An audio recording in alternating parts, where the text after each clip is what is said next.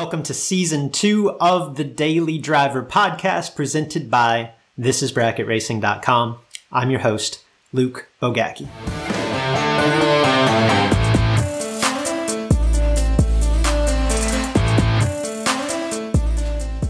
Let me start today with a quote from author, sports psychologist Bob Rotella. A professional golfer may love the game, but he has to get away from it regularly if he wants to be excited and ready to play every time that he tees off on Thursday morning. End quote.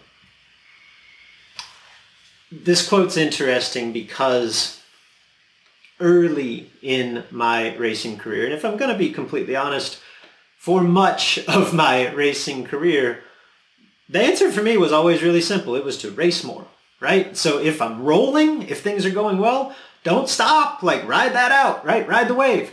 On the flip side, if I was struggling, well, there's only one way to get through. You got to race your way out. In short, the answer, my answer, was always simple. Just race. Just keep going.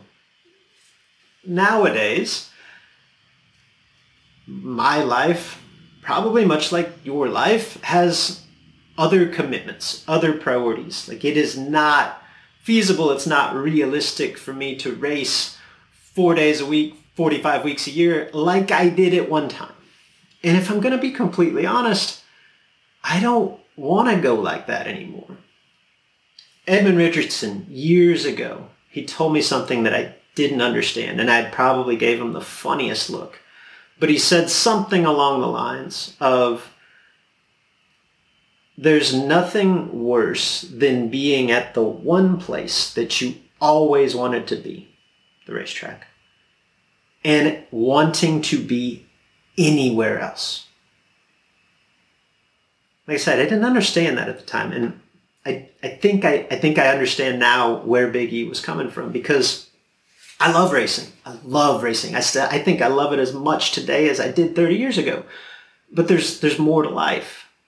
And at this point, I don't want to spend every waking second at the racetrack or preparing to go to the racetrack or thinking about what I'm going to do on the racetrack.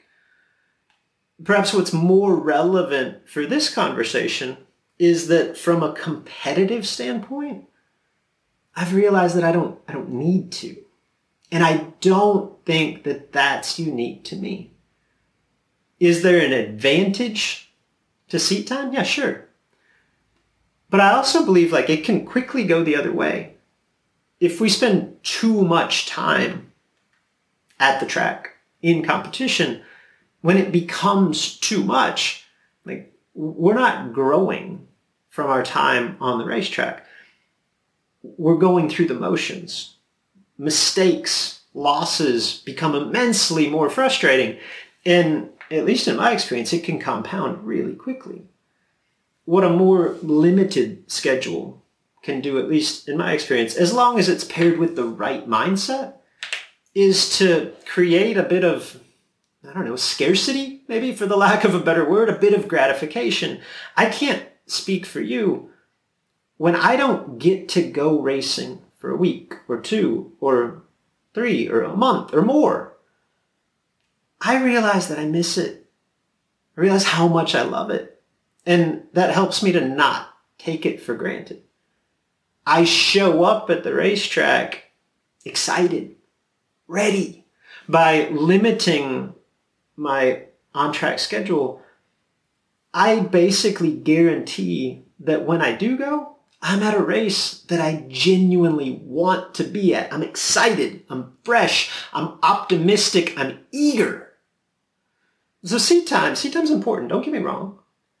But to some degree, to some degree, what we do on the racetrack, it's, it's kind of like riding a bike at some point, right? The things that I need to do, that you need to do to succeed, well, they aren't any different than they were two weeks ago or two years ago or maybe 10 years ago for that matter.